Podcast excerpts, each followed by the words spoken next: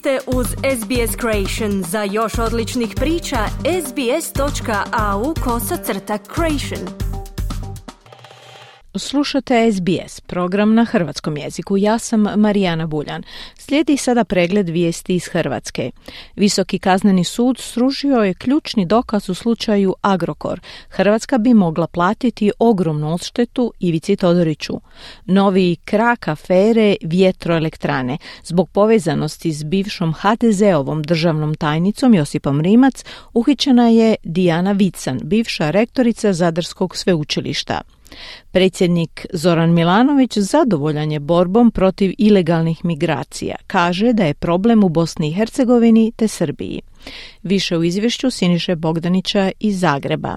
Pao je ključni dokaz protiv Ivice Todorića u slučaju Agrokor. Visoki kazneni sud odlučio je da knjigovodstveno financijsko vještačenje Poljske revizorske kuće, na kojem se temelji optužnica za izvlačenje milijardu i dvijesto milijuna kuna u slučaju Veliki Agrokor, nije zakonito, te izbačeno iz spisa. Umjesto poljskog KPMG-a radili su ga hrvatski stručnjaci koji su bili u sukobu interesa budući da su radili i za izvanrednu upravu Agrokora. Riječ je o najskupljem vještačenju u Hrvatskoj koje je plaćeno više od milijun eura, a optužno vijeće Zagrebačkog županijskog suda pod kraj Ožujka proglasilo ga je nezakonitim dokazom. Prvo optuženi Ivica Todorić, nekadašnji vlasnik Agrokora, vidno uzbuđen, stao je pred novinare. I nažalost sve se to pokazalo istinom. Velim, nažalost ne za mene, nego razumijete za one koji su pokrenuli ovaj politički zločinački proces. To im se danas ruši ko kula od karata. Gleda ko da tu niko nije bio svjesan kakva se šteta radi. Meni se najavi potpredsjednica vlade i dođe i kaže veli ti ćeš otiš kod nekog notara, potpisat ćeš bez naknade predaje firme. Takva ucjena na takav način. Kasnije smo dobili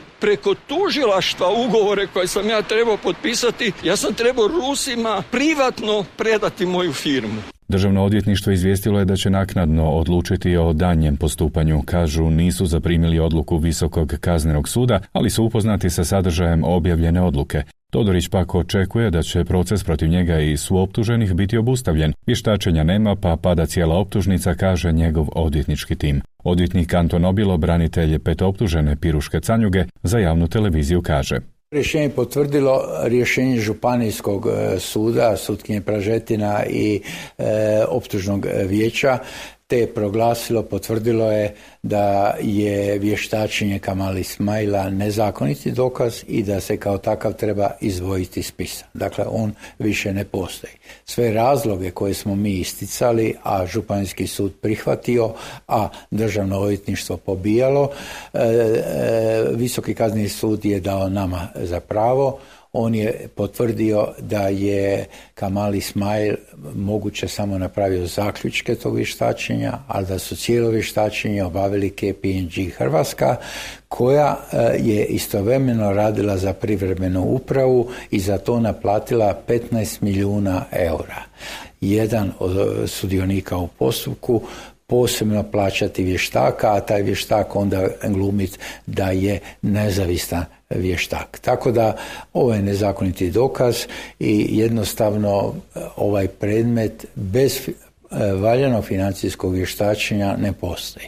Slučaj je komentirao i predsjednik Republike Zoran Milanović. Nedjelo ne znači zločin. To znači nekompetencija, nesnalaženje i otvaranje prostora krađi kroz razne konzultantske ugovore koji se mjere u desecima milijuna dolara. U desecima milijuna. Dakle, tu je ukradeno jako puno novaca. Hoće li Todorić na kraju dobiti ono što traži ili neće, e, ja ne znam. Ono što sam ja propitkivao je odnos prema Todoriću koji je bio divljački. Tog čovjeka se proganjalo kod da je ratni zločinac. E, preko toga ne mogu preći. I on sad ima svu motivaciju i materijalnu i moralnu da se ide na neki način osvetiti. Hoće li u tome biti uspješan ili neće, ja ne znam. A da je postupak u Hrvatskoj vođen traljavo i nikako, to svi znamo. I da, državi prijeti opasnost da Todoriću mora vratiti ogroman novac. Hoće li, neće li, to više navisi o nama. Je to moralo biti odrađeno na takav način? Svakako nije odrađeno na častan i, dobar, i, manirom dobrog i poštenog gospodara.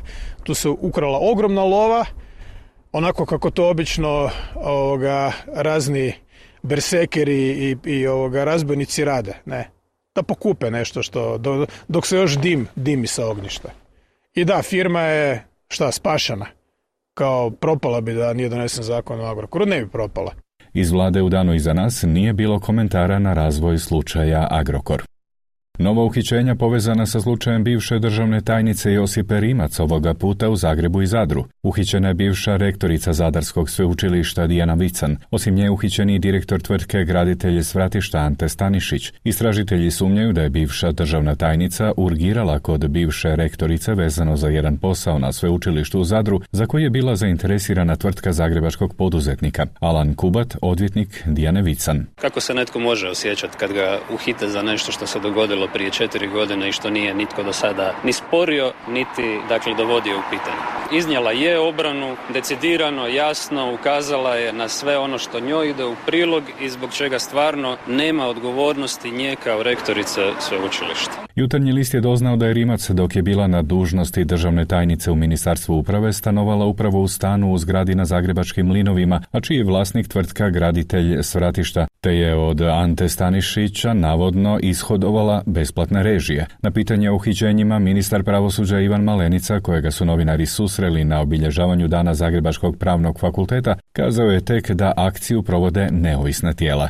Uskok je potvrdio uhićenje provođenja takozvanih hitnih dokaznih radnji poput pretresa na području Zadra i Zagreba. Uhićenje provođenja hitnih dokaznih radnji provodi PNUSKOK u koordinaciji s Uskokom, izvijestilo je tužiteljstvo. Zlata Hrvoj Šipek, glavna državna odvjetnica. Pitanje je kud će istraga dovesti. To je jako teško o tome govoriti, ali prvi pokazatelji ne ukazuju na to da bi trebalo biti još nekoga. Ali to je nemoguće. Puno krakova je otvorila ova priča sa Josipom Rimac. Ima li toga još?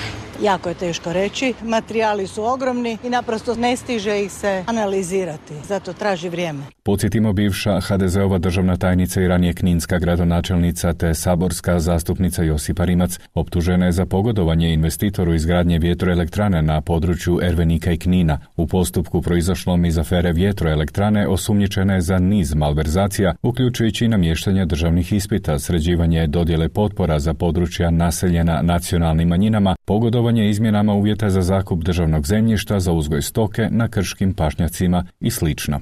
Predsjednik Republike Zoran Milanović obišao je državnu granicu s Bosnom i Hercegovinom na području Karlovačke županije, gdje su mu djelatnici Ministarstva unutarnjih poslova prezentirali nadzor državne granice dronom i termovizijskom kamerom. Riječ je o području na kojemu je u zadnje vrijeme zabilježen najveći broj migranata koji ilegalno pokušavaju prijeći granicu. Poslušajte izjavu glavnog ravnatelja policije Nikole Miline i predsjednika Zorana Milanovića. Mi ove godine smo uhitili preko 1100 i 20 već krijumčara i to je zaista značajno doprinosimo na razini Europske unije. Mogu izraziti zadovoljstvo ako hoćete pohvaliti ljude kako rade posao i mislim da se od toga bolje ne može. Odnosno ako bi se razmišljalo o nečem većem, to je jedna potpuno nova dimenzija koja opet ne bi riješila problem. A problem su krijumčari, ovi koji se ovdje uhvate u mrežu koje naša policija ščepa, oni su od naših sudova kažnjavani e, smiješnim, prijateljskim kaznama u zatvor praktički ne idu, iznimno se dosuđuju kazne zatvora, a i novčane, dakle dobijaju uvjetne kazne.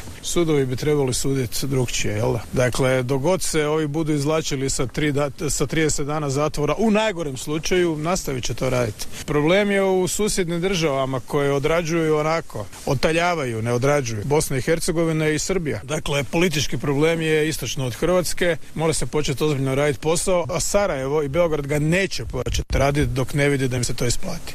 Toliko o ovom zanimljivom danu u Hrvatskoj. Iz Zagreba za SBS Siniša Bogdanić.